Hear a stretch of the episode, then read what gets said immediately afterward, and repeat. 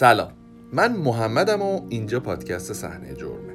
قبل از اینکه داستان جدید رو شروع کنم لازم اعلام کنم که اولین اپیزود پادکست رکورد با عنوان بهشت موشا با مشارکت من و همکارم دکتر امیر محمد ربیعی تولید و منتشر شده. بنابراین اگه به ماجراهای فارغ از داستانهای جنایی هم علاقه دارید به هیچ عنوان پادکست رکورد رو از دست ندید. چون اپیزودهای خاص و ویژه‌ای واسه پادکست رکورد در نظر گرفتیم که قطعا رضایتتون رو جلب می‌کنه. در ضمن اپیزود جدید پادکست صحنه جرمم یه داستان جذاب تک قسمتیه که مطمئن باشید از شنیدنش پشیمون نمیشید. خیلی خوب. دیگه وقتشه بریم سراغ داستان تک قسمتی جدید پادکست صحنه جرم یعنی هویت.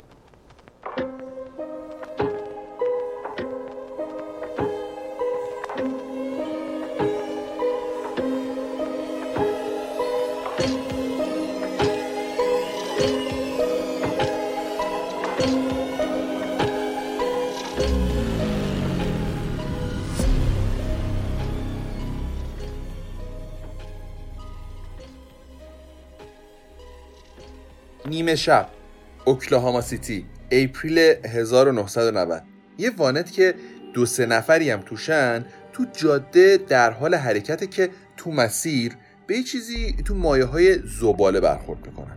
چیزی که می‌بینن یکم واسهشون عجیبه. به همین دلیل تصمیم می‌گیرن بزنن کنار رو بررسی کنن ببینن ماجرا چیه. چیزایی که می‌بینن شکشون رو بیشتر می‌کنه. یه لنگ کفش و یه واکمن و یه سری وسایل و لوازم شخصی رو می‌بینن و ردش رو می‌گیرن و می‌رسن به چیزی که فکرش هم نمی‌کردن. اونجا یه زن بلوند رو زمین افتاده که معلوم نیست مرده است یا زنده. پس میرن و بررسی می‌کنن و متوجه میشن طرف هنوز نفس می‌کشه. بلا فاصله با اورژانس تماس می‌گیرن و اورژانس هم سریع خودش رو میرسونه و دختره رو انتقال میده بیمارستان. به محض اینکه منتقلش می‌کنن بیمارستان سر و کله یه بابایی به اسم کلارنس پیدا میشه که ظاهرا شوهرشه. اسم این زنی که الان تو بیمارستان بستریه تونیا هیوز و یه رقصنده است که تو شهر تولسا توی دیسکو کار می‌کنه. تونیا و کلارنس یه پسر کوچیک به اسم مایکل هم دارن. کلارنس اختلاف سنی زیادی با تونیا داره و رفتاراش هم خیلی جالب نیست. یعنی خیلی نمیشه رو رفتاراش به عنوان یه آدم سالم حساب کرد. تقریبا میشه گفت رفتاراش عجیب و هیستریکه. از اونجایی که پزشکا در حین معاینه یه سری جاهای کبودی قدیمی روی بدن تونیا می‌بینن و این موضوع واسهشون مهمه بنابراین فعلا تونیا رو ممنوع الملاقات می‌کنن. اما این آثار کبودی مهمترین خبری نیست که پزشکای معالجش متوجهش میشن علا رقم اینکه تقریبا وضعیت تونیا رو به بهبودی و استیبل شدنه اما یهو به قول بعضی از دوستان ناقافل تونیا فوت می‌کنه و همه رو شکه می‌کنه. خبر فوتش که به دوستاش و همکاراش می‌رسه تصمیم می‌گیرن با خانوادهش تماس بگیرن و اونا رو از اتفاقی که افتاده مطلع کنن. به هر شکلی که شده اطلاعات خانواده تونیا رو پیدا می‌کنن و با مادرش تماس می‌گیرن و خبر فوت تونیا رو بهش میدن. خانمی که پشت خطه یکم مکس می‌کنه و تو شرایطی که شدیدن شوکه شده میگه الان شما گفتید که دختر من مرده؟ در مورد چی صحبت می‌کنید؟ مطمئنید اشتباه نگرفتید؟ دختر من 20 سال پیش وقتی 18 ماهش بود مرد. پس چیزی که مشخص میشه اینه که کسی که مرده اصلا تونیا هیوز نبود و اطلاعاتی که کلارنس به پلیس و بیمارستان داده و البته هر آن چیزی که همکارای رقصنده زن تازه فوت شده در موردش می‌دونن کاملا زیر سواله. الان سوال مهم اینه که چه اتفاقی افتاد و این کسی که مرده دقیقا کیه؟ خب دیگه حالا که جریان جالب شده پس هیچ جا نرید و ادامه داستان رو با من و همکارام همراه باشید.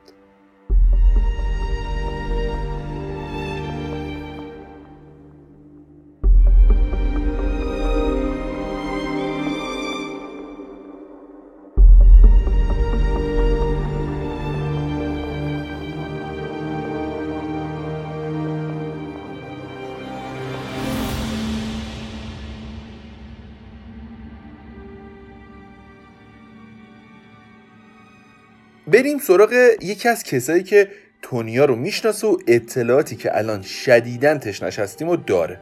کارن دوست تونیاست. فعلا تا مشخص شدن شرایط این زنی که مرده رو تونیا صدا می‌کنیم تا ببینیم اصلا جریان چیه. کارن سال 1989 اولین بار تونیا رو تو کلاب پشنز می‌بینه. این دو نفر علاوه بر اینکه با هم آشنا میشن خیلی زودم صمیمی میشن. چون تقریبا همسنن و از بقیه جوانترن و از نظر فکری به هم نزدیکترن. ظاهر و رفتارشون با بقیه فرق داره. اونا اصلا مثل دختره موتور سوار نیستن. اینجا منظورشون از دختره موتور سوار از نظر خودشون البته. دخترای هرزه بودن که معمولا دوروبر اونا میپلکیدن. یا دوربر حالا پسرهای خیلی عجیب غریب اونجا میپلکیدن. اما اونا مدرسه رفته بودن و فارغ و تحصیل شده بودن و حتی کارن دانشجو بود و می‌خواست بعد از فارغ و تحصیلی کلا از این کار بکشه بیرون. پس فرق داشتن با بقیه. تونیام دختر فوقالعاده باهوش و اهل مطالعه تونیا مرتبا در حال یادگیری و بیشتر کردن اطلاعاتشه کارن وقتی با تونیا آشنا میشه با کلارنس یعنی همون مرد مسنی که مدعی شوهر تونیاس هم آشنا میشه. تونیا و کلارنس یه پسر دو ساله به اسم مایکل دارن که تونیا خیلی دوستش داره و عملا همه زندگیشه. مایکل هم عاشق مادرشه. این مادر و پسر طوری با هم دیگه وقت میگذرونن که هر کسی که میبینتشون ناخداگاه جذبشون میشه. رفتار مایکل و کلارنس اما کاملا نقطه مقابل مایکل با مادرشه. یعنی رفتارش اصلا جذاب و گرم و نزدیک و صمیمی نیست. انقدر کلارنس با مایکل روابطش سرده که هیچ جایی نمی‌تونستن با هم برن و هیچ تفریحی با هم نداشتن. کارن هم باهوش بود و متوجه روابط نچندان خوب کلارنس و تونیا شده بود. وقتی رقصنده اید خب واسه عوض کردن لباس از رختکن مشترک استفاده می‌کنید و اونجا جاییه که کارن کبودیایی که روی بدن تونیا ایجاد شده بود و دیده بود و حد زده بود که یه جای کار میلنگه. آثار خشونت آمیز کبودی که بیشتر روی پهلو و کمر تونیا به چشم می‌خورد تو ذوق کارن می‌زد و سوالای زیادی تو ذهنش ایجاد می‌کرد. کارن تصمیم می‌گیره بپرسه جریان این کبودیا چیه. وقتی از تونیا می‌پرسه این کبودیا جریانش چیه تونیا میگه هیچی وقتی هم جواب میده مشخصه که داره از زیرش در میره. مثلا میگه تو هموم لیز خوردم یا میگه با دوچرخه خوردم زمین یا پهلوم خورده به جایی و خلاصه از این مدل جوابا که هممون می‌دونیم بیشتر چه مواقعی داده میشه. اما کارن مثل من و شما که الان باور نکردیم باور نمی‌کنه و احساس می‌کنه جریان مربوط میشه به کلارنس همسر تونیا. چیزی که مطمئن ترش می‌کنه اینه که این کبودیا مدام بیشتر میشه و خشونتی که عامل این کبودیا بود مرتب وحشیانه تر میشه. این ماجرا ادامه پیدا می‌کنه تا اینکه یه روز تونیا با ترس و لرز میاد پیش کارن و بهش میگه که کلارنس بیمه عمرش رو قطع کرده. شرایط تونیا این مدلیه که ترسیده و می‌خواد فرار کنه. ولی شدیدن وابسته و درگیر مایکله. مایکل و تونیا مثل قفل و کلیدن. اصلا نمی‌تونن از هم جدا بشن و بدون هم معنایی ندارن. کلارنس تهدید کرده بود که اگه تونیا بره مایکل رو ازش می‌گیره و اذیتش می‌کنه. بنابراین تونیا وسط این ماجرا گیر کرده و نمی‌تونه درست تصمیم بگیره. این ماجراها ادامه داره تا روزی که کلارنس با کارن تماس می‌گیره و میگه که تونیا توی حادثه کشته شده. کارن وحشت زده ازش می‌پرسه که این اتفاق کجا افتاده؟ کلارنس هم جواب میده توی اتوبان نزدیک اوکلاهاما. کارن تا اون زمان اصلا یادش نمیومد که تونیا و کلارنس اصلا از شهر خارج شده باشن.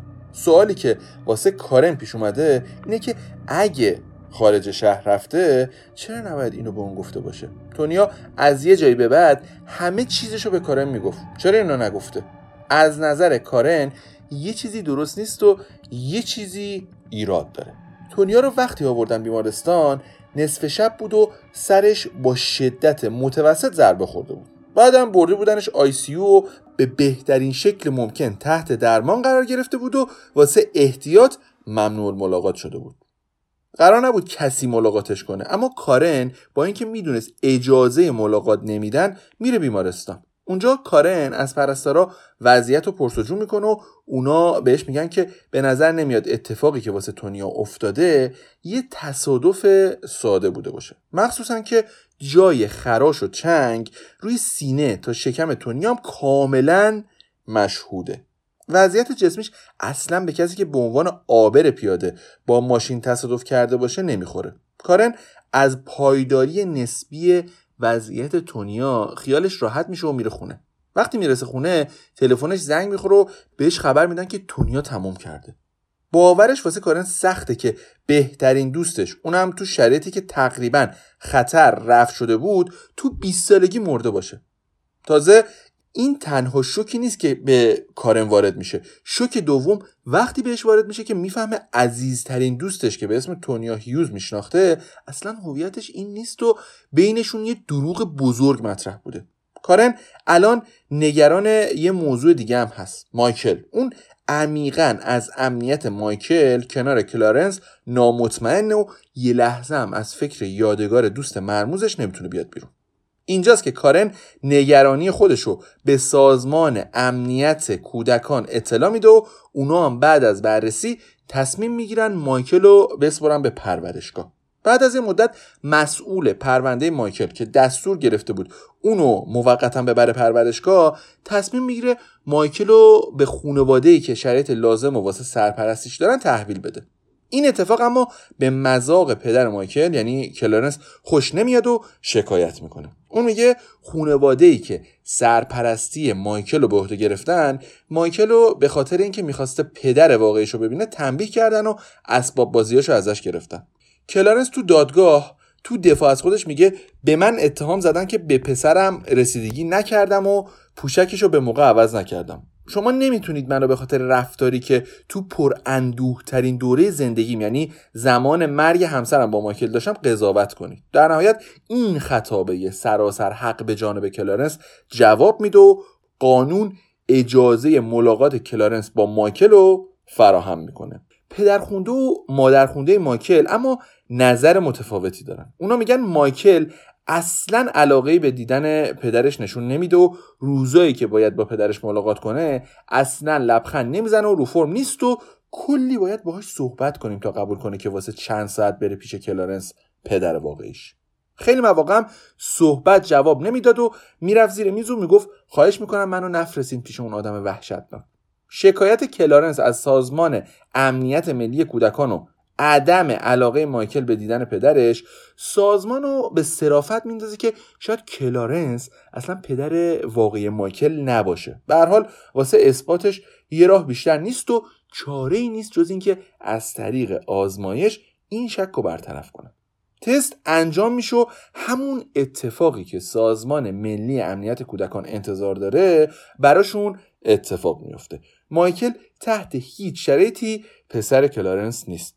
هیچ رابطه بیولوژیکی بین مایکل و کلارنس وجود نداره و بنابراین وقتی کلارنس پدر بیولوژیکی مایکل به حساب نمیاد پس دلیلی واسه ملاقات های مرتب از طرف کلارنس با مایکل هم باقی نمیمونه. درست یه هفته بعد از این رسوایی که واسه کلارنس به وجود میاد یه وانت مشکوک با سرعت خیلی کم دوروبر خونه کارن سر و کله‌ش پیدا میشه که خیلی مشکوک و نگران کننده زل می‌زنه به خونه کارن. خب کارن اون کسی بود که اولین بار با سازمان امنیت ملی کودکان تماس گرفته بود و حالا تقارن قطع قرار ملاقات کلارنس با این مزاحمت ها فکر کارن رو شدیدن به خودش مشغول کرده. این موضوع واسه مادر خونده مایکل هم اتفاق میفته ولی اون اعتماد به نفس بیشتری نسبت به کارن داره و موضوع از طریق قانون پیگیری می‌کنه. وقتی مشخصات ماشین رو ازش می‌خوان معلوم میشه که این ماشین مشکوک متعلق به کلارنس نیست. اولش قبول نمی‌کنن و با مری مادرخونده مایکل سر اینکه اصلا اون ماشین کلارنس بوده یا نبوده بحث می‌کنن و میگن خیالاتی شده. ولی مری کوتاه نمیاد و می‌خواد حتما این ماجرا رو پیگیری کنه. سپتامبر سال 1994 با پلیس تماس می‌گیرن و اعلام می‌کنن که یه مرد رو پیدا کردن که به یه درخت توی جنگل بسته شده. بهش دستبند زده بودن و با نوار بسته بودنش به درخت.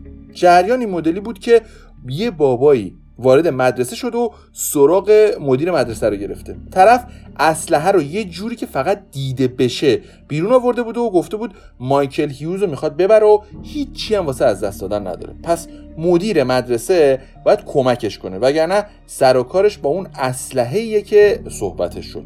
مدیر بیچارم که می‌خواد جون سالم به در ببره با اسلحه‌ای که رو سرشه وارد کلاس میشه و مایکل رو میده دست طرف و با هم از در کلاس خارج میشن. طرف به مدیر مدرسه میگه اگه بخوای زنده بمونی باید ما سه نفر با وانت تو از مدرسه بزنیم به چاک. همون وانتی که به نظر می‌رسه دوروبر خونه اون زنا هم باش میپلکیده. مدیر بیچاره هم قبول می‌کنه و تا یه جایی با مدیر مدرسه میرن و مدیر رو از ماشین پیاده می‌کنن و با دستبند و نوار به درخت تو جنگل میبندن.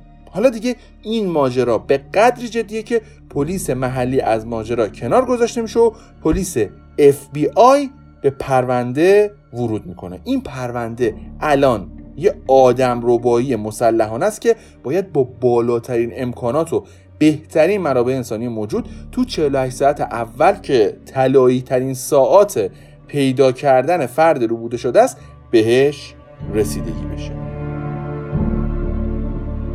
جو فیتس پاتریک از طرف FBI به عنوان مأمور ویژه مسئول رسیدگی به پرونده است. جو اولین کاری که می‌کنه اینه که یه اعلامیه رسمی در خصوص دزدیده شدن مایکل چاپ می‌کنه و با این اعلامیه همه مراکز پلیس اوکلاهاما رو مطلع می‌کنه. الان همه مراکز پلیس اوکلاهاما دارن دنبال مایکل هیوز و کسی که دزدیدتش رو ادعا می‌کنه پدر مایکل هیوزه میگردن کار به جایی رسیده که به عنوان مظنون اصلی باید پرونده کلارنس هیوز بررسی بشه.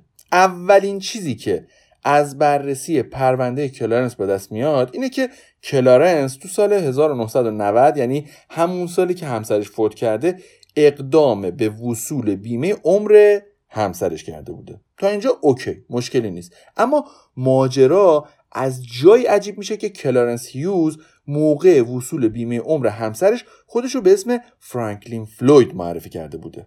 بنابراین کلارنس هیوز نه اسمش کلارنسه نه فامیلیش هیوز بلکه اسم اصلیش فرانکلین فلویده. با تحقیقات بیشتر مشخص میشه فرانکلین فلوید کلی اسم مستعار دیگه هم داره. ترنتون دیویس، وارن مارشال، کلارنس هیوز، ادوین گایری و کلی هویت جعلی دیگه. تحقیقات بیشتر نشون میده که فرانکلین فلوید تو یه halfway house اقامت داشته. halfway house اقامتگاهیه که افرادی که background جنایی دارن بعد از آزاد شدن از زندان یه مدت اونجا میمونن تا آماده برگشتن به جامعه بشن. در واقع هدف از ایجاد این اقامتگاه ها اینه که مجرمین رو یهو ول نکنن تو جامعه. هدف اینه که اونجا نگهشون دارن تا آماده بشن و بعد از یه سری بازآموزی مناسبات اجتماعی اون موقع واسه ورود به جامعه آمادهشون بکنن و دوباره وارد جامعه بشن و این بار احتمال ارتکابشون به جرم کمتر باشه اما نکته اینجاست که وقتی فرانکلین فلوید یا همون کلارنس هیوز تو halfway house بوده یعنی سابقه دار و زندان بوده و از زندان آزاد شده. بنابراین بلافاصله تحقیقات اف بی آی واسه بررسی سابقه کیفری فلوید تو دستور کار قرار می‌گیره. نتیجه بررسی اف بی آی در مورد فلوید مشخص می‌کنه که اون تو سال 1962 یه دختر رو دزدیده. بعد تو سال 1963 به جرم سرقت از بانک دستگیر شد و تو سال 1972 هم از هافوی هاوس مرخص شده. یکم بعد دوباره دستگیر شد و با وسیقه آزاد شده. بعد از اونم دیگه واسه محاکمه به دادگاه مراجعه نکرد و واسه مدت 20 ساله که فراری به حساب میاد. نتیجه تمام این بررسی ها نشون میده که مشکل FBI جدیتر از اونیه که فکرشو می‌کردن. اونا با یه جانی حرفه‌ای طرفن که سالهاست با هویت جعلی از چنگ سیستم غذایی فرار کرده. الان سوالات اساسی در مورد مادر مایکل یعنی تونیا که چهار سالی هم از مرگش میگذره مطرحه. دوستای تونیا همگی تو اظهاراتشون به پلیس انگشت اتهام و به سمت فلویدی می‌گیرن که همون کلارنسیه که خودشون می‌شناسن. اونا میگن وقتی شنیدن دوستشون توی تصادف با ماشینی کشته شده که رانندش فراریه حتی یه لحظه هم شک نکردن که کار کار کلارنس یا همون فرانکلین فلویده.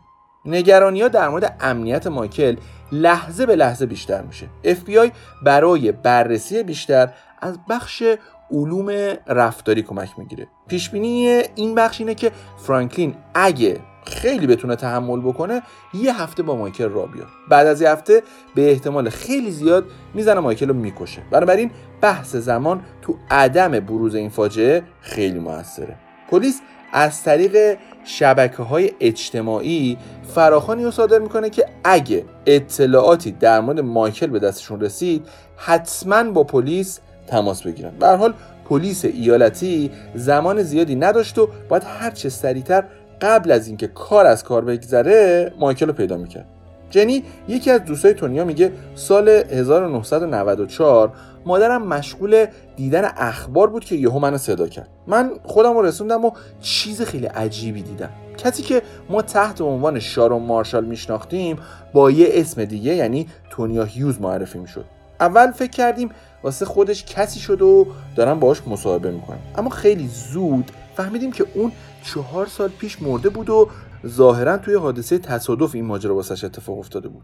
به شکل وحشتناکی شوکه بودیم. اما سوال اصلیمون این بود که چرا تو اخباره؟ بلافاصله با بی تماس گرفتم و گفتم تو بخش خبری یه گزارشی در مورد کسی دیدم که اسمش تونیا بود. من این آدم رو می‌شناسم و اسم اصلیش شارون مارشاله. اون دختر بهترین دوست دوران دبیرستان منه. باورم نمیشه اون مرده باشه. خب از اینجا به بعد لازمه یه نگاهی به گذشته تونیا هیوز یا شارون مارشال یا هر چیزی که اسمشه بکنیم و ببینیم جریان چی و اصلا جنی تونیا رو از کجا و چطوری می‌شناسه.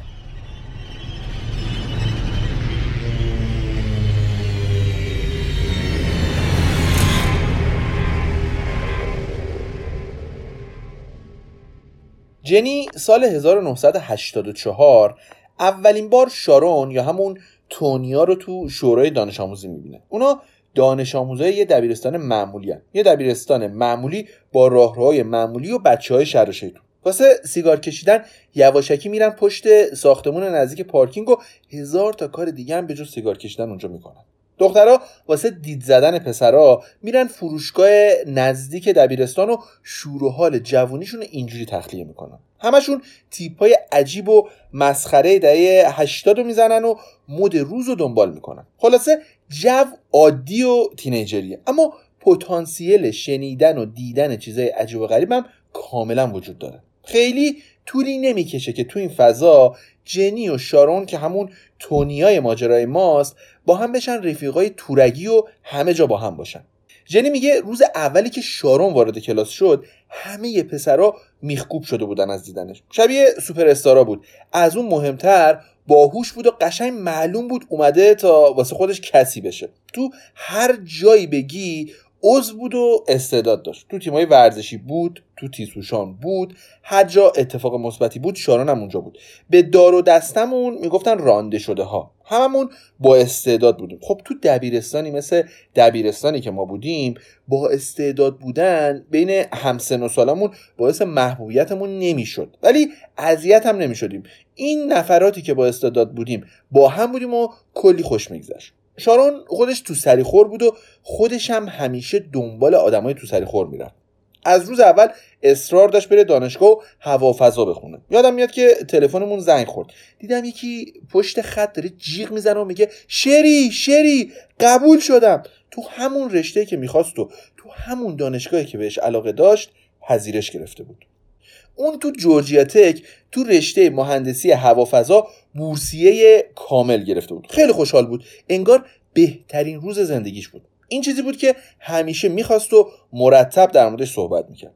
پدرش یه صفحه کامل تو سالنامه مدرسه خرید تا به دخترش شارون مارشال تبریک بگه. باباش تو اون صفحه مجله نوشته بود مراقب باش جورجیا تک دختر من داره میاد. بعدش هم نوشته بود سلام ژنرال آینده نیروی هوایی. تو بهترین مهندس هوافضایی از طرف پدرت. اینکه یه صفحه کامل و واسه تبریک به دخترش گرفته بود عجیب نبود. خیلی از پدر و مادر این کارو می‌کردن. اما اونا از عکس بچه خودشون استفاده می‌کردن. ولی پدر شارون از یه عکس زن با یه نگاه سکسی واسه تبلیغ تمام صفحه استفاده کرده بود که خیلی عجیب بود. پدر شارون آدم عجیب و سختگیری بود. اون تو اولین برخوردش با پدر من از پدرم پول قرض خواسته بود و این کارم خیلی معدبانه نکرده بود. شارون به جنی دوست صمیمیش گفته بود که مادرش وقتی دو سالش بوده تصادف کرده و فوت شده. اون هر شب مسئول درست کردن شام بود و اجازه صحبت کردن با تلفن رو نداشت. جنی میگه شارون بهم می‌گفت زیاد به خونه من زنگ نزن. مگر اینکه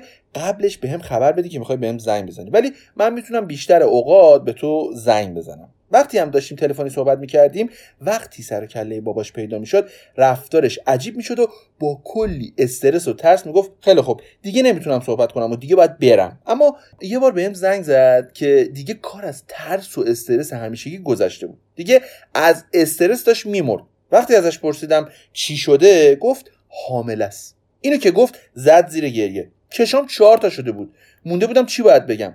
ازش پرسیدم می‌خوای چیکار کنی؟ بچه مال کی هستن؟ گفت نگهش میدارم. واسه فرزند خوندگی نگهش میدارم. به دنیا که اومد میسپرمش به خانواده. اما بابام دیگه اجازه نمیده برم کالج. گفتم شوخیت گرفته. باید بری. مگه دست خودته؟ مگه میشه آخه؟ تو بورسیه کامل گرفتی. خیلی باهوشی. واقعا حیفه.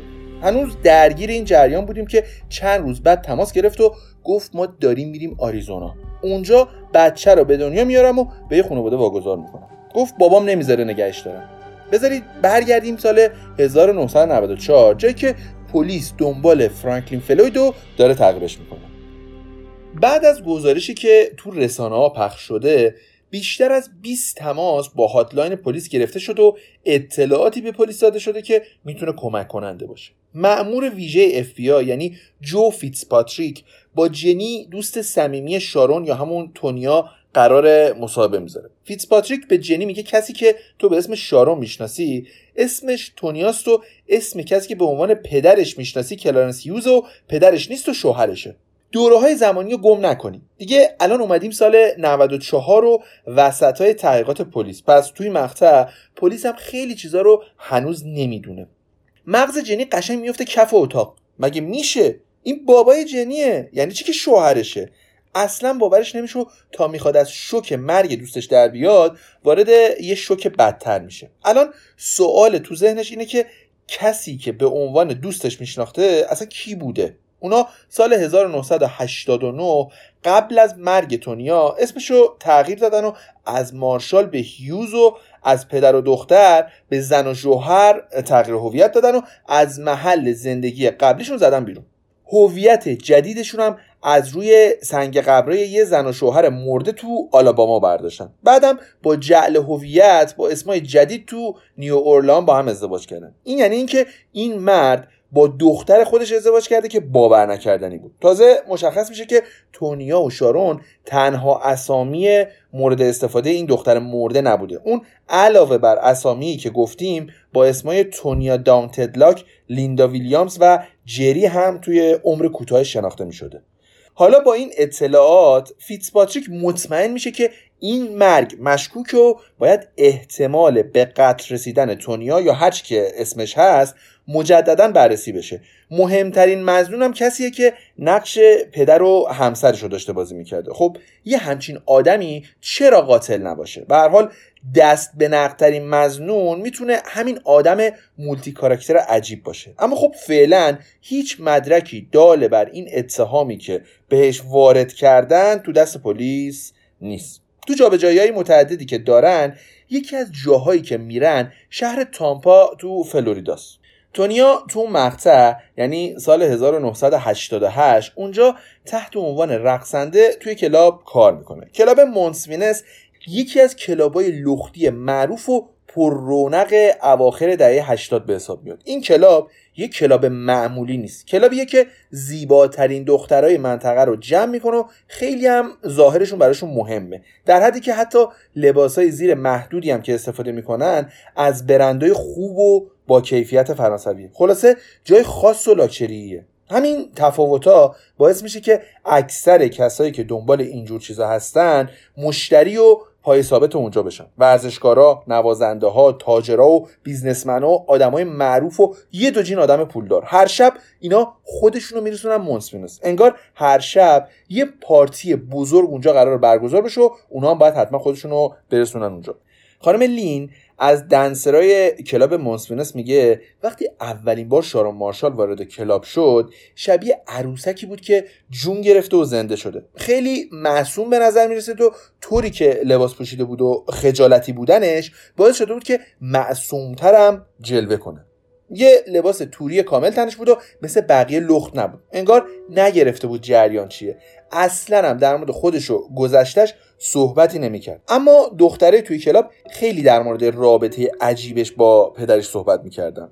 یه بار اومد سمت و گفت پدرم گفته از شما در مورد پارتی های خاصی که برنامه ریزی می‌کنید سوال کنم. بعدم گفت می‌خواستم بهتون بگم که من می‌تونم تو این پارتی ها باشم. لطفا اگه امکانش هست منم ببرید. این پارتیا واسه باشگاه میلیونرا بود و کار سختی توش نیازی نبود انجام بدیم. فقط کافی بود با دو سه تا آهنگ. اونم تو حالتی که برهنه هستی و خیلی کار خاصی قرار نیست انجام بدی برقصی. هیچ خدمات جنسی اضافه نیاز نبود بدی و عملا کسی بهت دست نمی‌زد و پول خوبی هم گیرت میومد پول خوبم که میگم نه 100 دلار و 200 دلار حداقل بین 500 تا 1000 دلار گیرمون میومد منم تصمیم گرفتم شارون رو با خودم ببرم. چون جای امنی بود و پول خوبی هم داشت. مدت زیادی از مهمونی نگذشته بود که یکی از مهمونا اومد و گفت باید سریع خودتو برسونی به شارون. سریعا از اینجا بیرونش کن. دیگه هم نیاد.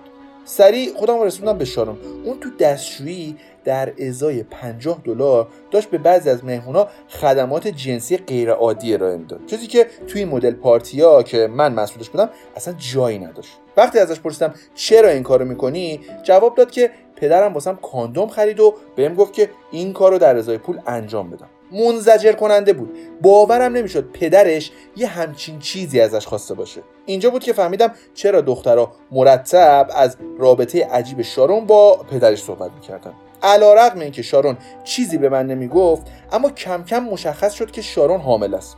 شارون مایکل و حامله بود و رابطهش با پسر تازه به دنیا آمدش فوق العاده بود. اون یه مادر عالی واسه مایکل بود و خیلی با مایکل وقت میگذرون. به هیچ عنوان نمی‌تونستن از هم جداشون بکنن و تقریبا بجز بعضی از مواقع همیشه با هم بودن. واسه مواقعی هم که پیش مایکل نبود پرستار گرفته بود میشل پرستار مایکل بود. میشل یه بلاک بیشتر با وارن و شارون مارشال فاصله نداشت. از نظر میشل خونشون که یه تریلر بود خیلی عادی بود و چیز عجیبی توش نمی‌دیدی. یه تریلر متوسط دو خوابه با یه همون. ولی وارن تو نشیمن میخوابید و شارون اتاق پشتی رو داشت و اون یکی اتاق مال مایکل بود. اقوام و فامیل خاصی نداشتن و یکی دو تا دوست داشتن که گاهی اوقات باشون رفت آمد می‌کردن. امکانات خاصی هم واسه مایکل فراهم نکرده بودن. حتی مایکل گهواره هم نداشت. شارون یه دوستی به اسم شریل داشت که با هم رفت آمد می‌کردن و بیشتر مواقع با هم دیده می‌شدن. شریل هفته ای دو سه بار میومد خونه مارشالا و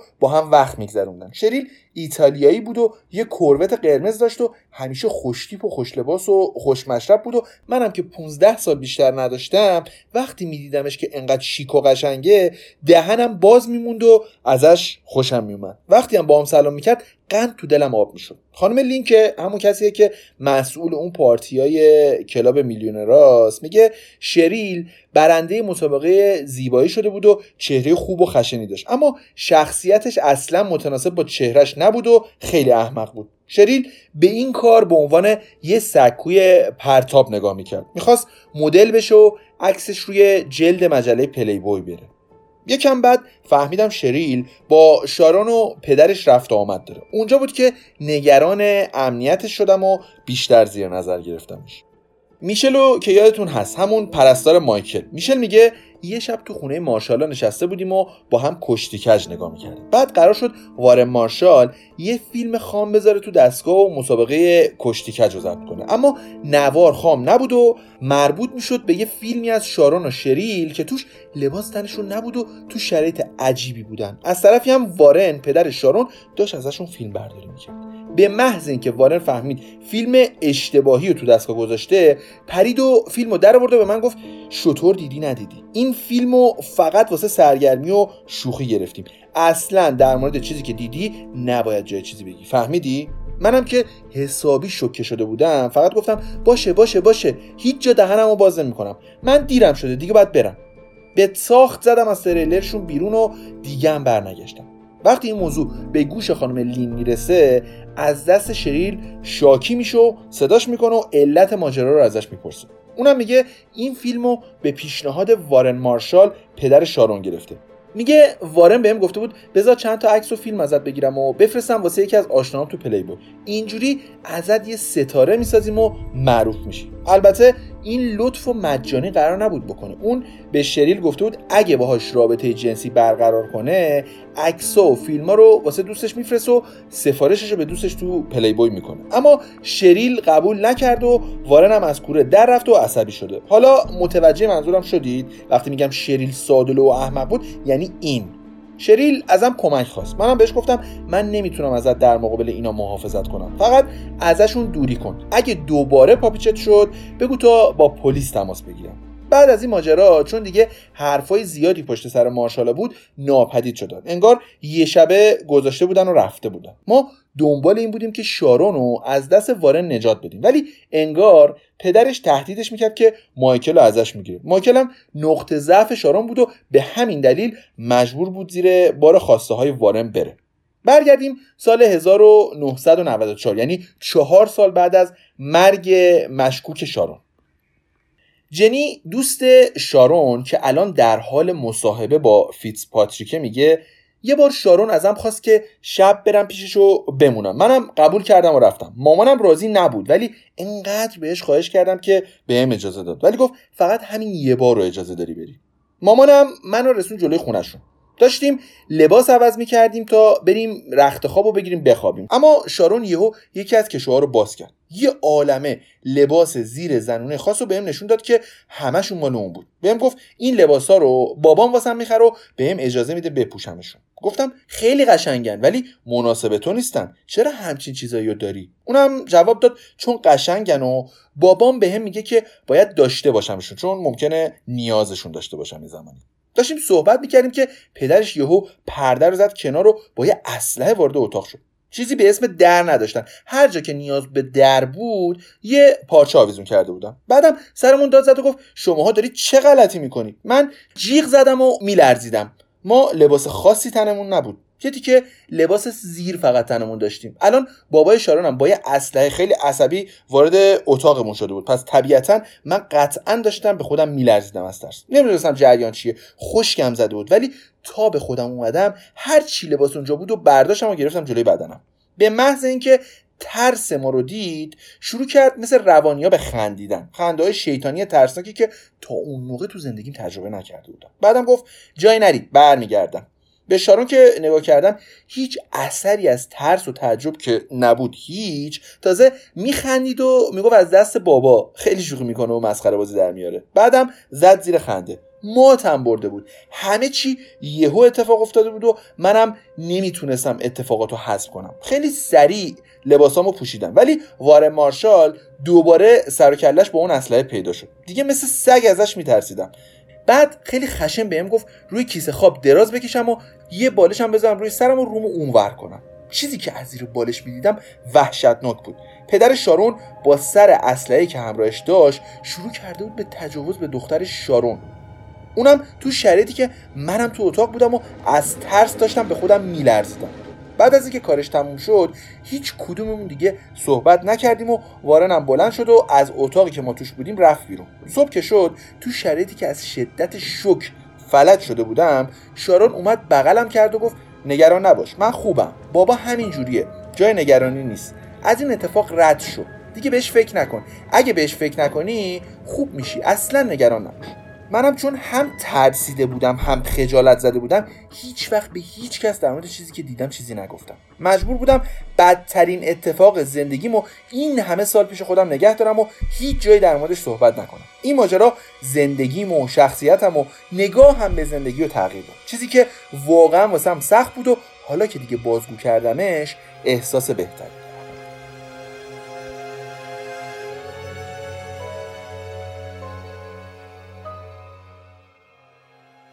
شرایط به حدی منزجر کننده است که فیتسپاتریک تا به حال تو دوره کاریش ندیده که کسی زندگی به بدی زندگی این دختر داشته باشه.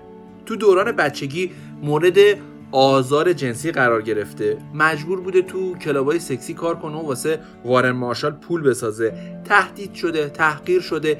دردآورترین قسمتش هم اینه که اینقدر مدت زمانی که تحت این فشارا بوده طولانی بوده که در نهایت با شرایط افتضاحش کنار اومده. پلیس الان دیگه می‌دونه که فرانکلین فلوید به شارون تجاوز می‌کرد و قبلا هم سابقه همچین رفتارهایی رو داشته. تو سال 1962 به دزدیدن و تجاوز به یه دختر بچه 4 ساله متهم شده بود و به خاطرش محکوم شده. تو سال 1990 به یه زن حمله کرد و هر کدوم از این کارا رو هم با یه هویت جعلی انجام داده بوده. حالا پلیس می‌خواد این الگوها رو کنار هم بذاره و فعالیت های مجرمانه فلوید و ارزیابی رو تحلیل کنه تا ببینه به چه الگویی می‌رسه. بررسی ها مجددا شروع میشه.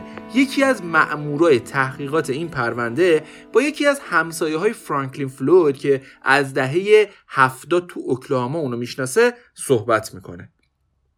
همسایه سابق فلوید یه عکس داره که نشون این مأمور میده و پرونده رو وارد مرحله جدیدی می‌کنه. عکس مربوط میشه به یه تصویر دو نفره از یه بچه کوچیک و یه مرد. عکس خیلی عجیب و کلی حرف واسه گفتن داره. عکس رو براتون تو پیجمون می‌ذاریم تا ببینید خودتون. تو این تصویر هیچ اثری از شادی تو چهره اون دختر بچه کوچیک توی تصویر به چشم نمی‌خوره. قسمت شوکه کننده این عکس اینه که دختر بچه تقریبا پنج ساله که تو قاب تصویر دیده میشه همون شارونه. وقتی می‌فهمن که دختر توی عکس شارونه واحد علوم رفتاری واسه تحقیق وارد عمل میشه. گزارش واحد علوم رفتاری از این قراره. اونا معتقدن که بر اساس مشاهدات کارشناساشون دختری که توی تصویر هست غمگین و این ناراحتی به خاطر آزاریه که احیانا از طرف فرانکلین فلوید بهش داده شده. یه کار مهم الان تو دستور کار قرار می‌گیره. اونا جدول زمانی رو بررسی می‌کنن و اطلاعات مهمی پیدا می‌کنن. طبق آماری که به دست میاد شارون که تو سال 1990 و تو 20 سالگی مرده بین سالای 1969 تا 1970 به دنیا آمده فلوید هم بین سالای 63 تا 72 زندان بوده. پس با توجه به اینکه فلوید هیچ ملاقات شرعی تو دوره محکومیتش نداشته این واقعیت مشخص میشه که هیچ راهی وجود نداره که فلوید پدر بیولوژیکی شارون باشه. این یه پیشرفت مهم واسه اف بی آی به حساب میاد. چون اونا تا قبل از این مطمئن نبودن که فلوید همسر شارونه یا پدرش. چون شاهدین در هر دو مورد نظر می‌دادن و یه عده اعتقاد داشتن شارون دختر فلوید و یه عده هم اعتقاد داشتن شارون همسرشه. اما الان مطمئنن که حداقل رابطه پدر و فرزندیشون غیر واقعی بوده. فلوید سابقه آدم روبایی داشت. پس از نظر پلیس اصلا بعید نیست که شارون رو تو بچگیش دزدیده باشه و مورد آزار جنسی قرار داده باشه و تا زمان مرگش با خودش این ورون کشونده باشه. اون با این حساب حداقل 15 سال گروگان فلوید بود و تو این دوره یعنی 5 سالگیش قطعا اسمش تونیا هیوز یا شارو مارشال نبوده. ولی اطلاعی هم ندارن که کی بوده. والدینش کیا بودن و اسم و فامیل واقعیش چی بوده؟ یا اصلا از کجا اومده؟ پس بدون شک گام بعدی تلاش واسه پیدا کردن پدر و مادر و هویت واقعی دختر توی عکسه اما اورژانسی نیست چون الان مایکل به وسیله فلوید دزدیده شد و با توجه به چیزایی که از فلوید به دست اومده قطعا جون مایکل تو خطره. اونا باید سریعا وارد عمل بشن. چون اگه دیر کنن احتمالا کار از کار میگذره و مایکل رو از دست میدن. با این حال جو فیتسپاتریک مأمور ویژه آی یه نقشه تو سرش داره و در حال برنامه ریزی واسه اجراشه. از نظر فیتسپاتریک این یارو یه کاری انجام میده که قبلا هم انجام داده و تو جایی انجام میده که قبلا هم توش بوده و با یکی از هویت هایی انجام میده که قبلا واسه خودش ساخته بوده. پس اعلانی به تمام دپارتمان های پلیس داده میشه و گفته میشه با تمام هویت هایی که از فلوید کشف شده اگه کسی رو تو فینیکس، فلوریدا، جورجیا، کنتاکی و یا جاهای دیگه بابت جرمی دستگیر کردن یا حتی پیدا کردن بلافاصله اف بی آی رو تو جریان بذارن. نقشه ای که فیتز پاتریک کشیده نتیجه میده و از لویزویل کنتاکی خبر می‌رسه که یه بابایی با هویت وارن مارشال واسه تمدید گواهینامش اقدام کرده. بنابراین اف بی آی مثل باد خودش رو میرسونه تا ماجرا رو پیگیری کنه و اگه طرف خود فلوید بود دستگیرش کنه و مایکل رو از دستش نجات بده. نقشه فیتز پاتریک اینه که یکی از مامورای آی لباس پستچی تن کنه و گواهی نامه رو واسه تحویل ببره که اگه طرف خود نامردش بود دستگیرش کنه و باقی ماجرا. این نقشه هوشمندانه با یه روند بینقص منجر به شناسایی و دستگیری فرانکلین فلوید مزنون اصلی پرونده قتل تونیا و آدم ربایی مایکل میشه. الان دیگه فلوید تو مشت پلیس فدرال امریکاست و پیدا کردن مایکل اولویت شماره یکشونه. پلیس با همسایه هاش و همکارای جدید فلوید مصاحبه می‌کنه تا ببینه کسی از مایکل خبری داره یا نه. اما همشون متفق القول اظهار بی اطلاعی می‌کنن. هیچکس مایکل رو ندیده بود و خود فلوید هم واسه سفرش از آتلانتا به لویزویل کنتاکی یه بلیت یه نفره قطار گرفته بود. چیزی که نگرانی از وضعیت سلامت مایکل رو واسه پلیس بیشترم می‌کنه. فلوید اما زیر بار هیچی نمیره.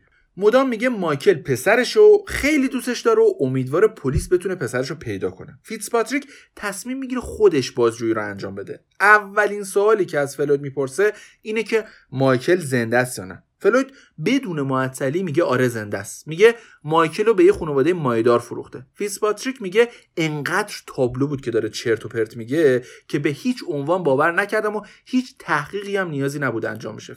پاتریک تو ذهن خودش علا رقم میل باطنیش مطمئن میشه که مایکل مرده. فقط الان باید این موضوع با مدارک و اسناد اثبات کنن. امیدواره که اشتباه کرده باشه ولی تجربهش میگه امکان نداره که مایکل زنده باشه. البته اینو هم خوب می‌دونه که اثبات این موضوع خیلی سخته چون اولین و اساسی ترین مدرک جسد مایکله که پیدا نشده. پس شانسشون واسه متهم کردن فلوید به قتل احتمالی مایکل خیلی ضعیفه. به همین خاطر هم فرانکلین فلوید رو به دزدیدن مایکل و سرقت و جعل هویت و استفاده از سلاح گرم حین آدم ربایی متهم می‌کنن که حداقل زندان افتادن فرانکلین قطعی بشه واسه اثبات اتهام قتلم واسه خودشون زمان بخرن. با این اتهاماتی که بهش وارد می‌کنن 25 به علاوه 5 یعنی بین 25 تا 30 سال حبس اونم بدون امکان آزادی مشروط رو شاخشه. حالا دیگه با خیال راحت می‌تونن پرونده قتلای مشکوک رو بررسی کنن و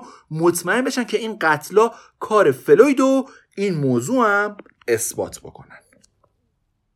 الان فرانکلین با یه نگاه خالی از هر حسی تو شرایطی که دست و پاشو دستبند و پابند زدن داره میره دادگاه تا به وضعیتش رسیدگی بشه. تو دادگاه فرانکلین شروع می‌کنه به دفاع کردن از خودش و خیلی هم پرخاشگرانه این کارو می‌کنه. از همه طلبکاره. به جای اینکه جواب بده سوالای احمقانه می‌پرسه. دوست داره حرف بزنه. دوست داره توجه ها رو ببره سمت خودش. همش پای قاضی و با سوالاش وسط می‌کشه. چون تنها مدلی که می‌تونه بدون رفتن به جایگاه شهود حرف بزنه بحث کردن با قاضیه. قشنگ مثل یه سایکوپت مرتب با غرور از خودش تعریف می‌کنه و همه رو زیر سوال می‌بره. مرتب با شاهدا درگیره.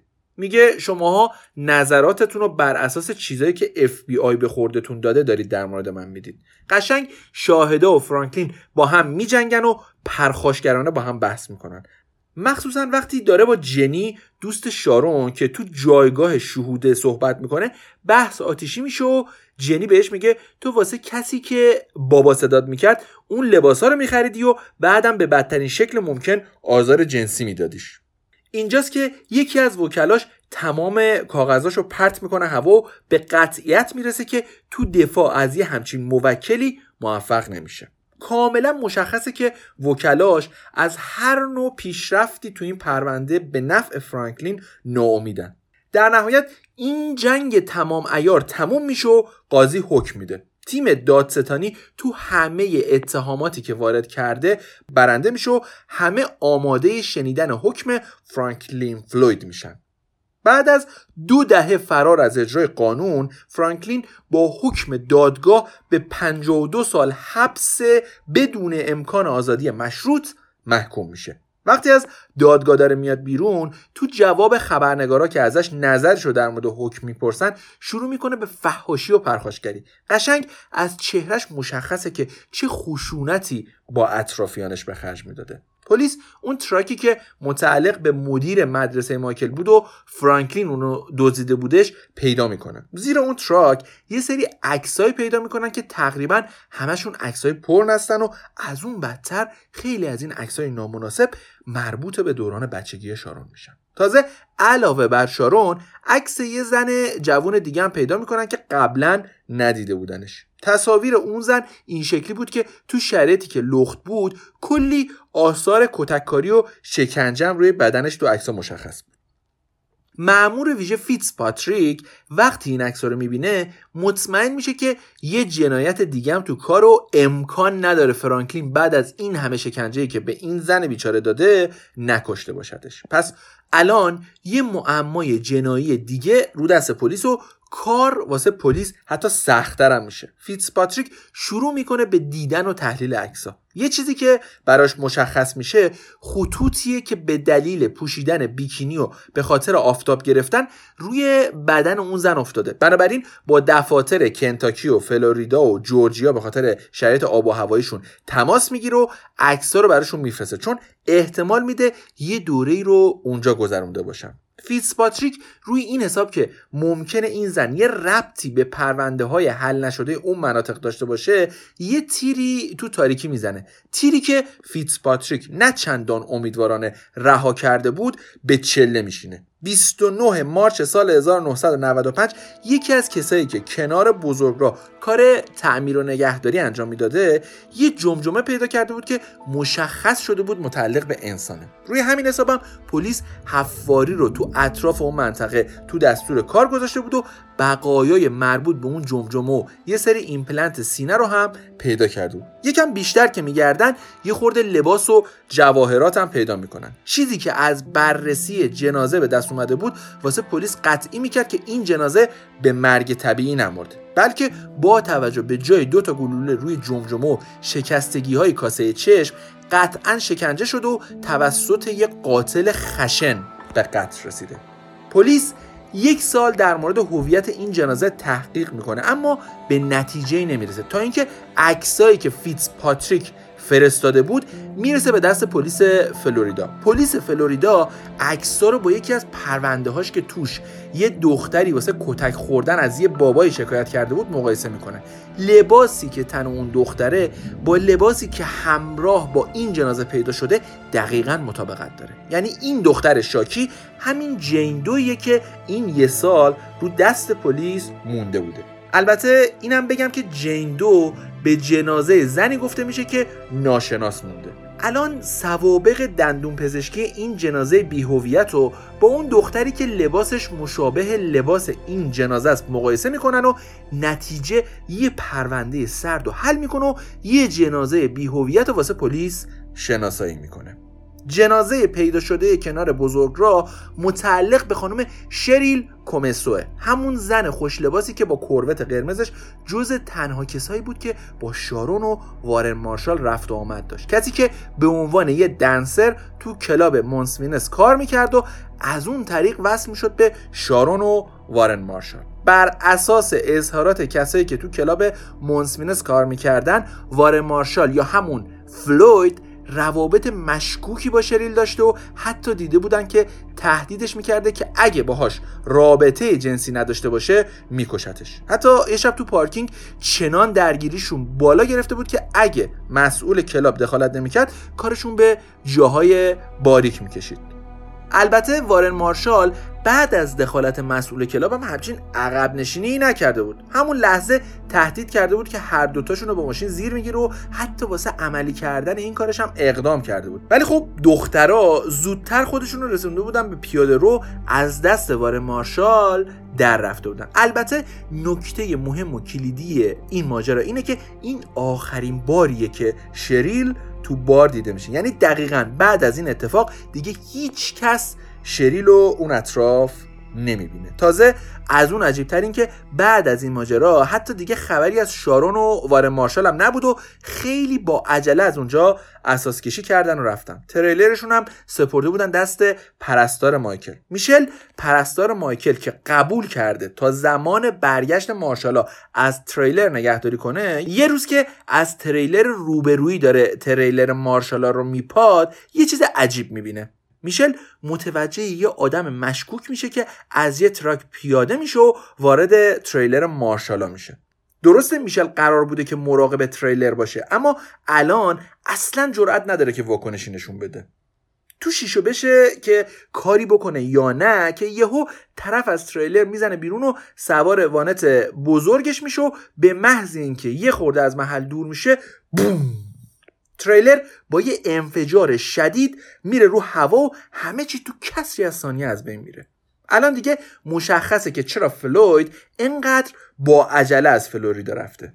فلوید می‌دونه که الان پلیسا دنبال یه پدر و دختر دارن میگردن. دنبال یه زوج نیستن. به خاطر همینم اولین جایی که امکانشو داره توقف می‌کنه و با شارون ازدواج می‌کنه. اونم با هویت جلی بریم سال 2002 داستان زندگی جنایتکارانه فلوید افکار عمومی و شدیدن درگیر خودش کرده. اینکه تو این سالا خیلی راحت تغییر هویت می‌داد و جنایت می‌کرده از نظر مردم و رسانه ها قابل قبول نیست. تشکی که به همراه جسد پیدا شده بود دقیقا با تشک فلوید همخونی داره و پرستار مایکل که هفت روز هفته تو خونه اونا بود با قاطعیت تمام تشک رو شناسایی می‌کنه.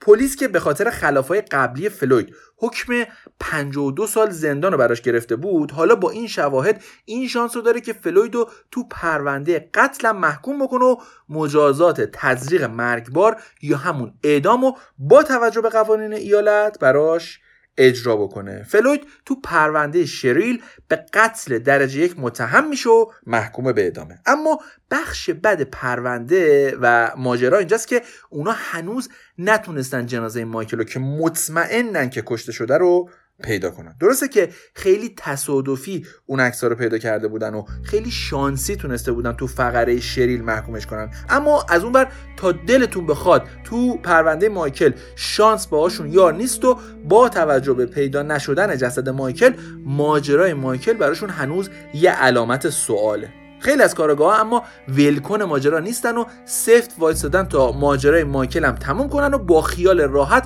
این پرونده رو ببندن. اما خیلیشون این آرزو رو برباد رفته می‌بینن و حتی تا بازنشستگی این معما براشون لاینحل باقی میمونه. در ضمن اونا هنوز هویت شارون هم نتونستن شناسایی بکنن که این عصبانیت و دلسردی اونا رو بیشتر هم می‌کنه.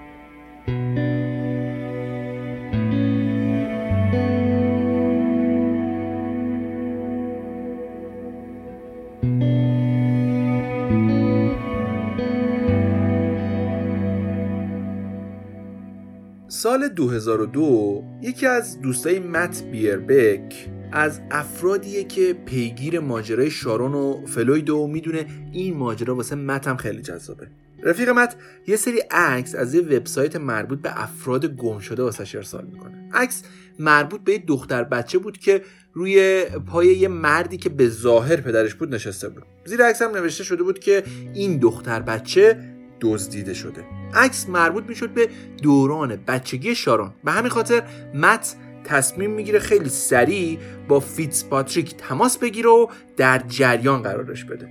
بعد از دیدن این عکس هر دوشون به صرافت میفتن که به هر شکلی که شده رد عکس رو بگیرن تا شاید بتونن به هویت واقعی شارون برسن. از اینجاست که دیگه مت به این نتیجه می‌رسه که این ماجرا یه ماجرای جنایی ساده نیست و تصمیم می‌گیره تحقیقاتش رو شروع کنه و کتاب این ماجرای فراجنایی رو بنویسه. توی مسیرم به صورت متقابل با پلیس و شخص فیتسپاتریک همکاری کنه. الان تنها کسی که از هویت واقعی شارون مطلعه همون فلویده که البته همکاری نمی‌کنه. با این حساب درخواست می‌کنه که یه قرار ملاقات با فلوید تو زندان داشته باشه. شرایط واسه مصاحبه تو زندان فراهم میشه. الان مت و فلوید تنها کسایی هستن که تو اتاق ملاقات زندان هستن و شروع می‌کنن به صحبت کردن. البته بهتر اینطوری بگم کسی که سکوت و میشکنه و شروع به صحبت کردن می‌کنه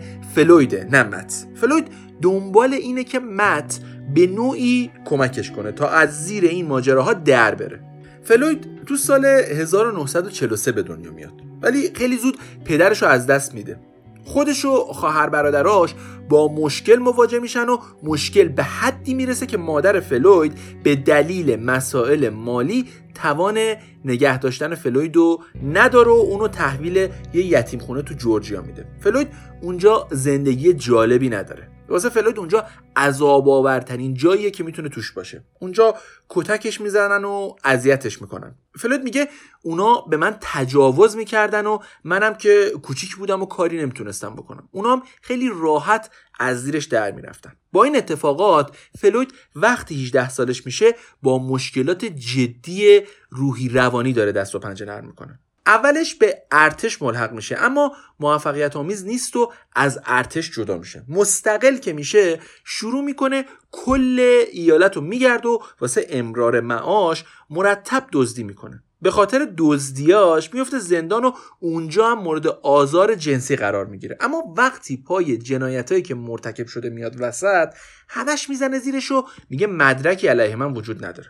از اونجایی که تمام کسایی که تو دوران کودکی و نوجوانی مورد آزار قرارش می‌دادن چیزی و گردن نمی‌گرفتن و از زیر کارشون در می‌رفتن فلوید هم تو این مسیر مرتب در حال تلاش مذبوحانه است تا جنایتاشو گردن نگیره. اما دقیقا وقتی پای صحبت از شارون و مایکل میاد وسط اون آدمی که مرتب در حال بلبل زبونیه یهو ساکت میشه و نمی‌خواد چیزی بگه و هیچ اعترافی تو این زمینه نمی‌کنه. مت دوباره ازش می‌پرسه که ببین شارون از کجا آوردی؟ جواب میده از جای نیاوردمش. خودش با هم اومد. درسته که اون زیبا بود و باهوش بود و آیندهش روشن بود ولی هرچی بود منو دوست داشت. اینکه با من باشه انتخاب خودش بود. من هیچ وقت مجبورش نمی‌کردم. اینم که میگن من کشتمش دروغ محضه. من کسی رو نکشتم.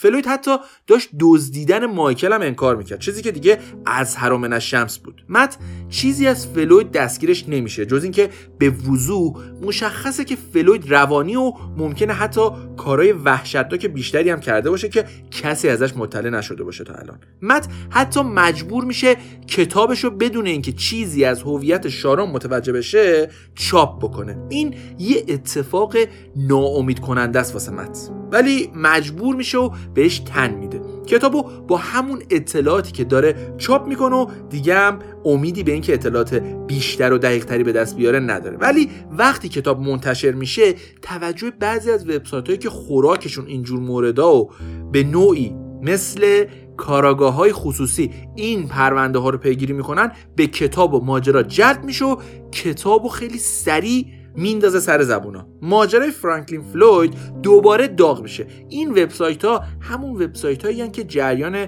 آلیسا لم از اپیزود هتل سیسیل هم شدیدا پیگیری می‌کردن. یادتون هست دیگه؟ همونان. هر روز یه تئوری رو بررسی می‌کردن و یه تیکه پازل رو به این ماجرای جدید وصل می‌کردن. آیا این دختر همونیه که تو یوتا گم شده یا اونیه که توی تورنتو گم شده؟ ولی تا مطمئن نمی‌شدن ولکن نبودن. کار متم شده بود جواب دادن به ایمیل های جور و جور مردم و این کارم به امید اینکه حداقل یه سرنخی بتونه به دست بیاره با دقت ادامه می‌داد و البته بینتیجه هم نبود و به چند تا سرنخ خوبم رسونده بودش یه سال بعد از انتشار کتاب یعنی تو سال 2005 مت نویسنده کتاب یه ایمیل ناشناس دریافت می‌کنه که توی اون ایمیل گفته شده آیا دی دختر شارون می‌تونه به شما کمک بکنه؟ مگان همون دختریه که با مد تماس گرفته. مگان میگه وقتی دبیرستانی بودم مادر خوندم کتاب متو دید و با هم تماس گرفت. یادمه پمپ بنزین بودم و داشتم بنزین می‌زدم تا بیام خونه. تا اینکه مادر خوندم در مورد اتفاقای توی کتاب و مادرم به هم توضیح داد و گفت احتمالا مرگ مادر واقعیت بیشتر از تصادف بوده. اما برای اینکه ببینیم این دختر یهو از کجا پیدا شده و یهو چطوری پاش به این ماجرا باز شده باید برگردیم به سال 1989 جایی که یه زوج وارد یه دفتر وکالت شده بودن و گفته بودن از پس هزینه های دختری که تو راه دارن بر نمیان و می‌خوان یه خانواده ای که تمایل به نگهداری دخترشون رو داره پیدا کنن و یه پولی ازش بگیرن و دختر بچه کوچولوشون رو بسپرن به اونا. خونواده مورد نظر پیدا شده بود و در ازای پول دختری که قرار بود 6 هفته بعد به دنیا بیاد و به فرزنده قبول کرده بود. مادرخونده مگان میگه وقتی رفتیم بچه رو ازشون تحویل بگیریم از قبل به دنیا آمده بود. رفتم پیشش و گفتم می‌خوای بچه رو ببینی؟ گفت نه نمی‌تونم ببینمش. لطفا زودتر ببریدش. حال خوبی نداشت. اون روز من و اون تو اون اتاق تنها بودیم و هنوز نمی‌دونم چرا از اون فرصت استفاده نکرد و ازم کمک نخواست. چرا نگفت بهم کمک کنید و از این وضعیت نجاتم بدید؟ ما فرصت داشتیم ولی اون از این فرصت استفاده نکرد. منم از چیزی خبر نداشتم. اینکه چرا کمک نخواست سوالیه که هنوز تو ذهنم و مغزم رو درگیر می‌کنه. مگان تو سال 2010 تصمیم می‌گیره تست دی ای بده. می‌خواد مطمئن بشه که مادرش شارون هست یا نه. نتیجه آزمایش دی ای همونیه که مت واسه حل معماش دنبالش بود. مگان دختر شارون بود و الان دنیای جدیدی از اتفاقات انتظارشو می‌کشید. مگان می‌تونست خانواده اصلیش رو پیدا کنه و مت هم می‌تونست معمای هویت شارون رو حل کنه. بعد از مشخص شدن دی ای مرکز ملی حمایت از کودکان آزار دیده پاش به ماجرا باز میشه. با جو فیتس پاتریک از مرکز ملی کودکان آزار دیده تماس گرفته میشه تا به عنوان کاراگاهی که روی پرونده کار می‌کرده بهشون کمک کنه. جو الان بازنشسته شده ولی به شدت استقبال می‌کنه و به پرونده اضافه میشه. جو تو حل این پرونده خیلی جلو رفته بود و الان می‌تونست کمک خیلی بزرگی به تموم کردنش بکنه. قسمت نیمه تموم پرونده هویت شارون بود که حالا شانسشو داشتن بهش برسن. البته اونا با کاراگاه های فعلی هم تماس می‌گیرن و ازشون می‌خوان که بازم از فرانکلین بازجویی کنن. کاراگاه جوان فعلی هم واسه بازجویی از فلوید از فیتسپاتریک مشورت می‌گیرن و فیتسپاتریک هم یه سری توصیه‌ای بهشون می‌کنه مثلا یکی از توصیه هایی که اون براشون داره اینه که حسابی مراقب باشن. فلوید مرتب دروغ میگه با وراجی کردن جهت بازجویی رو به سمتی که خودش دوست داره تغییر میده. در ضمن خیلی هم تهاجمی و بددهنه. پس مراقب باشید از کوره در نرید و خودتون رو کنترل کنید. اون دوتا کاراگاه جوون اف بی به این نتیجه می‌رسن که با این سه تا سوال مستقیم برن سر اصل مطلب. یک هویت واقعی شارو مارشال چی بود؟ دو چه بلایی سر ماکل اومده؟ سه آیا تو مسئول مرگ مارشال بودی یا نه؟ منظورشون هم از تو قطعا فرانکلین فلوید دیگه. اونا به خاطر اینکه تو تله خوز عبلگویی فلوید نیفتن تصمیم گرفتن فقط در مورد این سه سوال باید صحبت کنن. اونا مطمئنن که مسئول قتل شارون فلویده و این موضوع مهمترین نکته که باید بهش برسن. ولی می‌خوان از این طریق به هویت واقعی شارون هم برسن. چون یکی از نکات کلیدی مغفول و حل نشده پرونده همین موضوعه. بازجویی شروع میشه و این کاراگاه های جوون تازه دوزاریشون میفته که فیتسپاتریک در مورد چی حرف میزنه فلوید هیچ صحبت به درد بخوری نمی‌کنه و جو بازجویی داره به سمت خشونت یعنی چیزی که فلوید دنبالش کشیده میشه. حتی وقتی می‌فهمه اون دو نفر وکیلاش نیستن و پلیسن 45 دقیقه بدون وقفه شروع می‌کنه به فحاشی کردن با اونا. بعد از اینکه فحاشیش تموم میشه به یکی از اون دوتا کارگاه میگه خب بگو ببینم اینجا چه غلطی می‌کنید؟ یکی از کارگاه میگه ما اینجاییم تا در مورد پرونده مایکل هیوز بهمون کمک کنیم فلوید هم میگه کمک منو می‌خوای؟ آره. کمکی که من می‌تونم بهتون بکنم اینه که اون پرونده رو ببندید بی خیال اون پرونده بشید کارگاه جوانم میگه کور خوندی. معلومه که بسته نمیشه. تو می‌خواستی مایکل رو به شارون جدید تبدیل کنی. یالا جون بکن. سه تا سوال مشخص داریم و سه تا جواب مشخص هم می‌خوایم. دو تا رو هم بیشتر نداری. یا جواب میدی یا به حرف میاریم دیگه انتخاب با خودته. درست همینجاست که فلوید می‌زنه زیر گریه و شدیدن احساسی میشه. این یه فرصت عالی واسه کاراگاه هست تا به کمک این حالت فلوید بتونن ازش حرف بکشن. این دفعه خشونت روش جواب داده بود و بهترین فرصت واسه بازجویی دقیق و درست بود. پس یکی از کاراگاه ها نقش پلیس بد و بغل می‌کنه و میره تو مخ فلوید و با دست محکم می‌زنه رو میز و با خشونت خاص پلیسی ازش حرف می‌کشه. داد می‌زنه یالا بگو ببینم. بگو چطوری اون دختر بیچاره رو کشتی. فلوید شروع می‌کنه به اشک تمساه ریختن. اما یکی از کاراگاه ها دوباره صداشو می‌بره بالا و میگه یالا زر بزن. تا زیر مشت و لگت نگرفتمت زر بزن ببینیم جریان چیه. فلوید یه نگاهی به این کاراگاهی می‌کنه و بهش میگه ببین این کارو با من نکن. کاراگاه خشونت رو بیشتر می‌کنه. اشکای فلود بند میاد و میگه باشه باشه باشه انقدر داد نزن. دو بار از پشت به سر شلیک کردم که راحت کارش تموم شه. برق از کله کارگاه پرید. اونا جواب یکی از مهمترین سوالا رو گرفتن. معمای 20 ساله حل شد و الان پلیس کلی کار داره تا بتونه جنازه مایکل رو پیدا کنه. فلوید اعتراف می‌کنه که جنازه مایکل رو بین مرز اوکلاهاما و تگزاس دفن کرده. فرایند جستجو کلید می‌خوره و پلیس بعد از دو روز حفاری و علک کردن هیچی از محلی که فلوید از دفن مایکل اونجا صحبت کرده بود گیر نمیاره. اما سوالای دیگه هنوز هست که فلوید باید جواب بده. مثل این سوال که هویت واقعی شارون چیه؟ وراجی فلوید در مورد خودش و تعریفاش از خودش دوباره شروع شده بود که یکی از کاراگاه ها یه سوال خیلی هوشمندانه ازش می‌پرسه. سوال اینه اسمتون موقع چی بود؟ برندون ویلیامز اسمی بود که اون تو وراجیاش بهش اشاره می‌کنه. این اسمو هیچ وقت تو هویت های جلیش نشنیده بودن.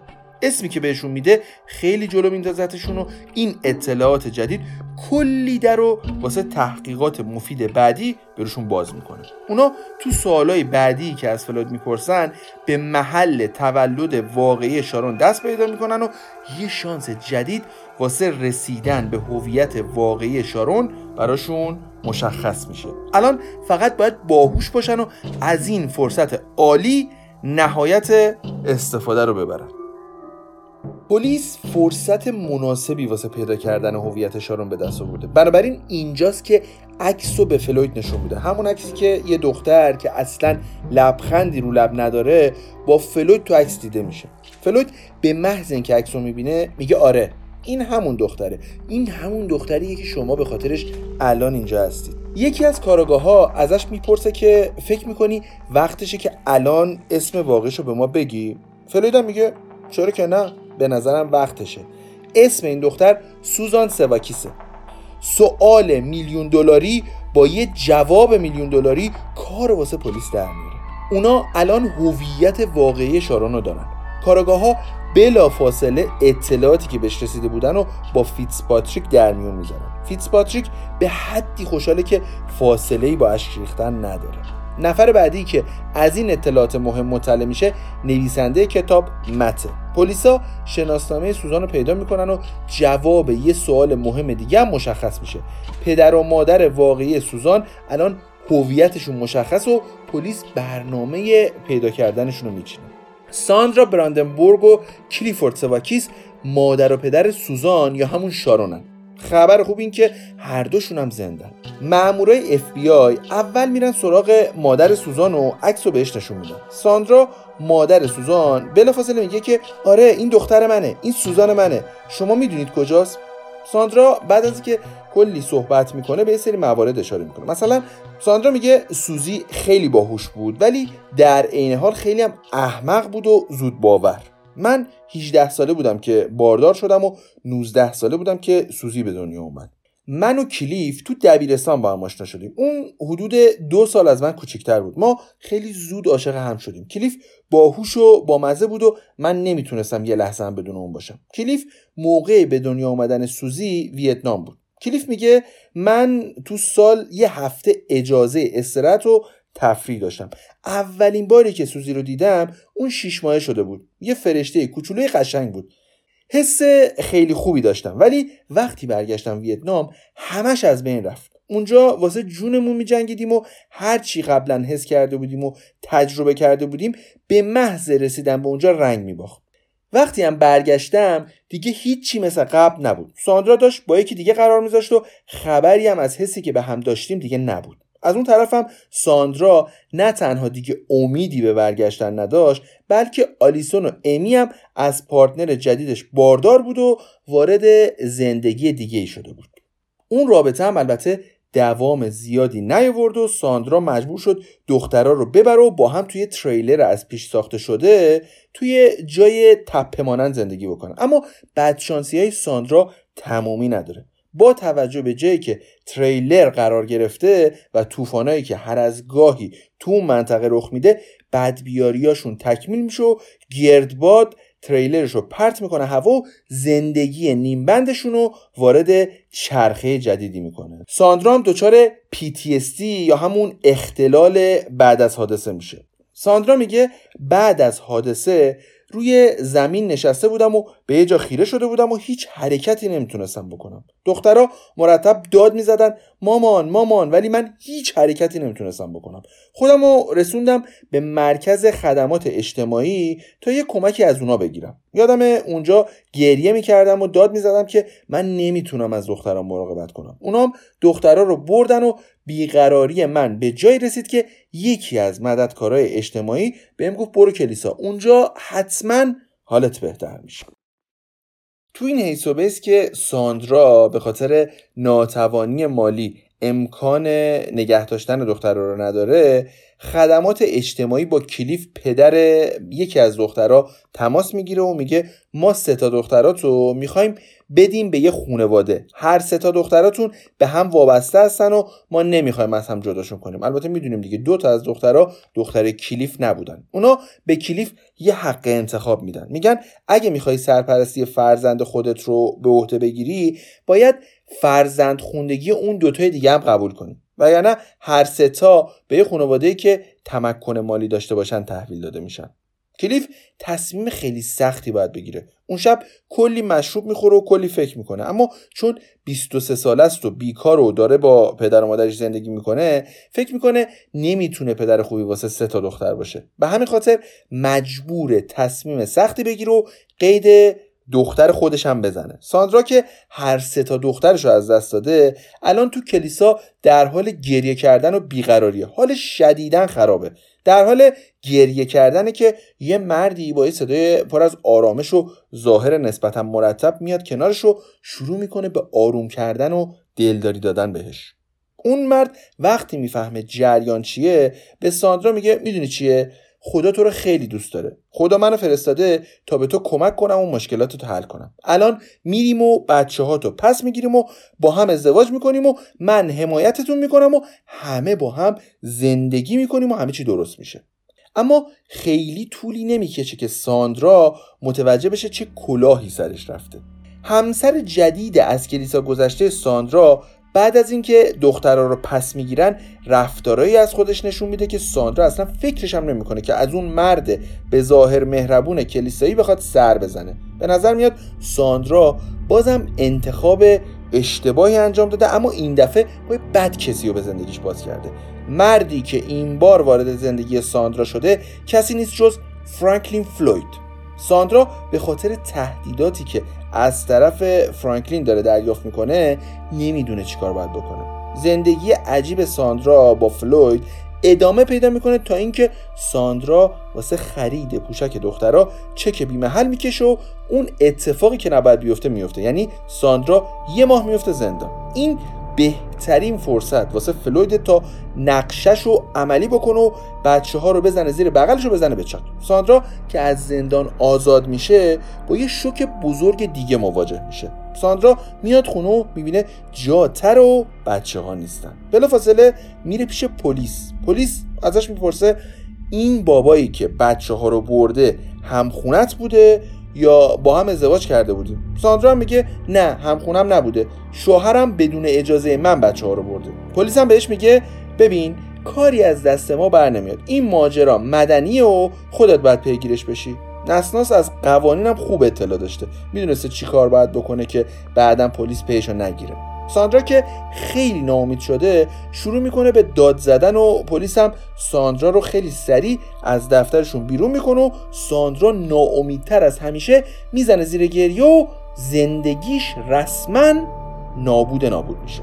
پیگیری های بعدی ساندرا مشخص می‌کنه که فلوید آلیسون و امی سپرده بود به یتیم خونه اما سوزی رو با خودش برده بود. شاید مادر شارون یا بهتر بگم سوزی اشتباهاتی کرده باشه. ولی اگه الان چهرش رو می‌تونستید ببینید و از وضعیتش می‌تونستید مطلع بشید متوجه می‌شدید که با تمام وجود تاوان اشتباهاتش رو داده. البته نقش پدر ارتشی سوزی رو هم تو این ماجرا نباید نادیده گرفت دیگه. اینو گفتم که اگه خواستید احیانا مادر سوزی و آلیسون و امی رو قضاوت کنید فعلا دست نگه دارید. چون هیچ کدوم از ما جای اون نبودیم و شرایط زندگی اون آدمی که این شرایط رو تجربه کرده رو نمی‌تونیم درک بکنیم. شاید هم در آینده برای هر کدوم از ما این اتفاقات بیفته. پس به نظر من بهتره که این موارد فعلا قضاوت نکنیم.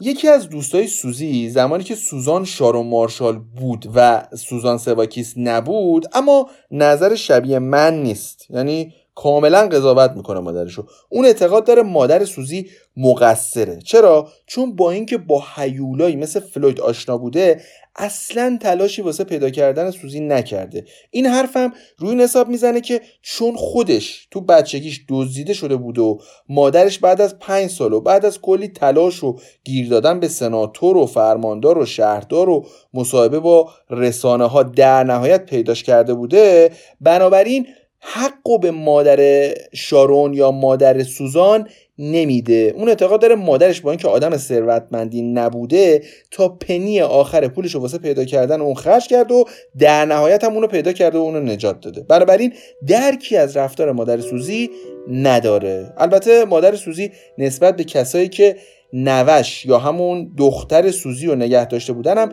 بیمحلی کرده بود و علاقه به نوش هم نشون نداده بود که همین نوک پیکان انتقادات رو بیشتر به سمت ساندرا می‌بره. به حال نظرات متفاوته. بگذریم. بریم ببینیم ادامه ماجرا از چه قراره.